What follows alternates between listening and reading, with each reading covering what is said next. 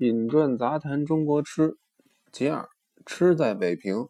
吃北平的红柜子、熏鱼、炸面筋篇。提起熏鱼、炸面筋，可以说是北平独有的小吃。卖这种小吃的，都是每天下午3、2点钟才背着一个漆的朱红锃亮的小柜子沿街叫卖。虽然吆喝熏鱼儿炸面筋，其实4月底5月初北方黄鱼上市，他们才熏几条黄鱼，用竹签子串起来，一对儿一对儿的卖，来应应景。至于炸面筋，除了老主顾前1、2天预定外，平日要买炸面筋，10趟则有9趟回您卖完了。到了后来，有些红柜子根本就不常炸面筋。说实在，这种面筋熏的虽好，口味咸淡，把这种面筋在用毛豆烧茄子的时候加上几条，那才够味儿呢。因为他们背的是红柜子，所以老北平管这行买卖叫红柜子。他们所卖的吃食，除了熏鱼、面筋、鸡蛋、片火烧外，其余吃食五花八门，种类繁多，可全是猪身上的。他们每天下街，以猪肝的销路最好，做出来的猪肝卤后加熏，味道虽淡，可是鱼润而鲜，细细咀嚼后还带着点甜丝丝的。他用闪烁的大刀片把猪肝切得飞薄圣指，拿来下酒，虽算不上什么珍品上味，可是微得甘香，鱼儿能爽。当年北平常住户，谁家都少不得养1、2条巴狗，或长长毛的狸花子。这类猫狗都爱吃红柜子卖的猪肝切成碎末拌的饭。有些人家甚至于跟卖熏鱼的讲定规，每天固定送多少钱的猪肝来供养自己的爱物，而且是风雨无阻，一天不断。猪头肉是他们卖的主要肉类，配合着他们卖的发面片火烧，在酒缸足兴来2个片火烧加猪头肉，酣畅一漫，既醉且饱，也不输于元修玉食呢。他们熏小肚的做法滋味也跟盒子铺卖的不同，因为卖熏鱼的虽然是个人小本经营，可是从古到今都是同一锅火大批熏卤出来的。谈到做熏腊吃食，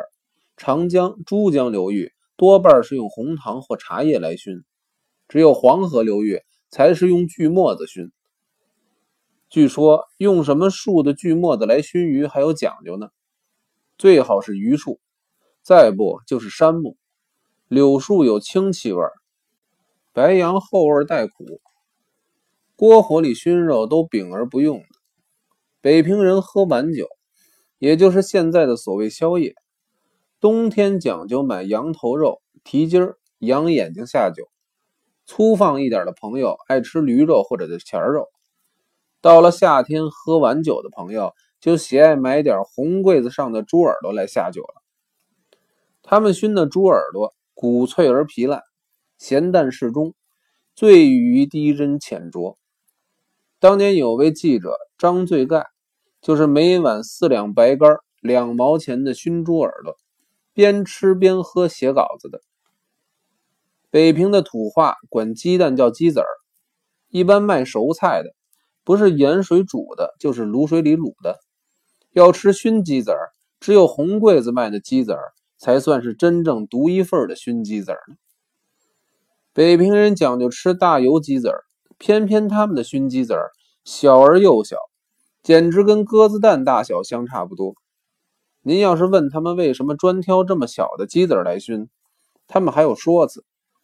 他们认为熏鸡子儿是先煮后熏，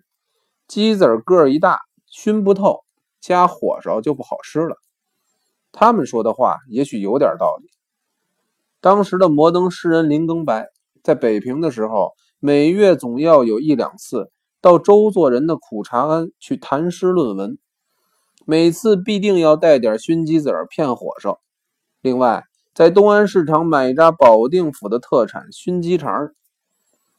苦茶庵有的是各种名茶，艳艳的沏上一壶，火烧加熏鸡子儿，另加鸡肠一根，清纯细润，香不腻口，配上柔心芬郁的苦茗，两人都认为这样酌苦咽甘，比吃上一桌山珍海错还来得落味。当年北平马格拉庙里就有一处卖熏鱼炸面筋的锅火，昆曲名家于振飞从上海到北平，加入程玉霜的秋生社，担任当家小生的时候，就住在马格拉庙，跟一群卖熏鱼的锅火结为芳邻。于小生偶然发现锅火里的熏鸡子儿熏的味道特别，向所未尝，许为异味。有一天，程砚秋到于的住处走访，程的酒量是梨园行久著盛誉的，两人对酌，有酒无肴，岂不大煞风景？于武灵机一动，临时到锅会切了几样熟食来下酒，碰巧正赶上对虾上市，卖熏鱼的在对虾大市的时候，偶或也熏几对大虾来卖，多半是熟主预定，不是熟人很难有现货供应。程砚秋一尝之下，认为熏对虾下酒比两仪轩的烹虾段还要来得清美占香。从此红柜子上的熏对虾还走红了一阵子，卖熏鱼的还外带卖苦肠。有些养猫狗的人家，如果自己的爱物喂惯了苦肠，假如赶上连日的狂风暴雨，卖熏鱼的没下街，小狗小猫又挑嘴，没有苦肠不吃饭，那就有劳他们的主人依遵旧教，到锅火里去买苦肠了。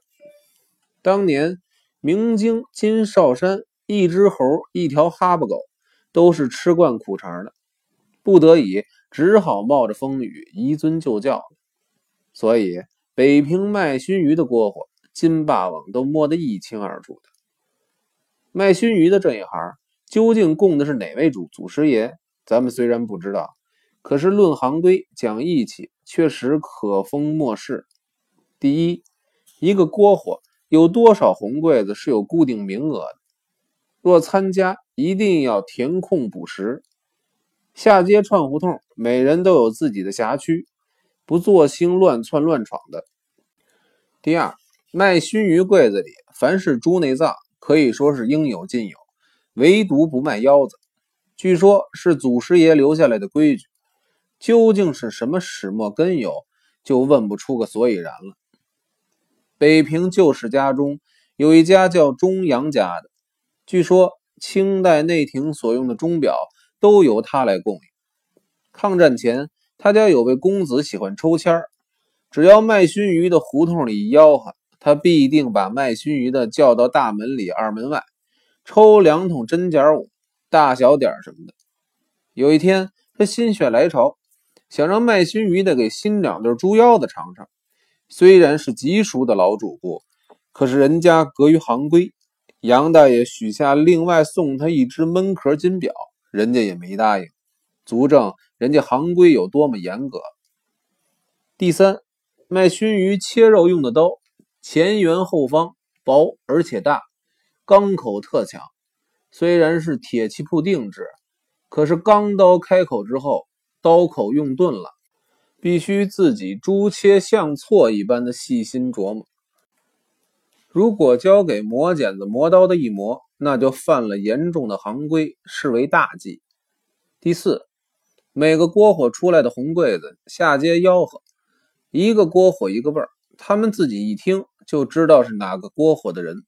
不会混淆的。北平有位说戏迷传的华子元，有时也来2段单口相声，他能把卖熏鱼吆喝声音分出10多种长短低扬的声调来。这段玩意儿在台湾可能已经失传了。总而言之，红柜子卖熏鱼炸面筋的，虽然谈不上什么和调和定能耕烹之道，可是3、5友好凑在一块儿，提起熏鱼炸面筋，多少还带点渺渺乡愁呢。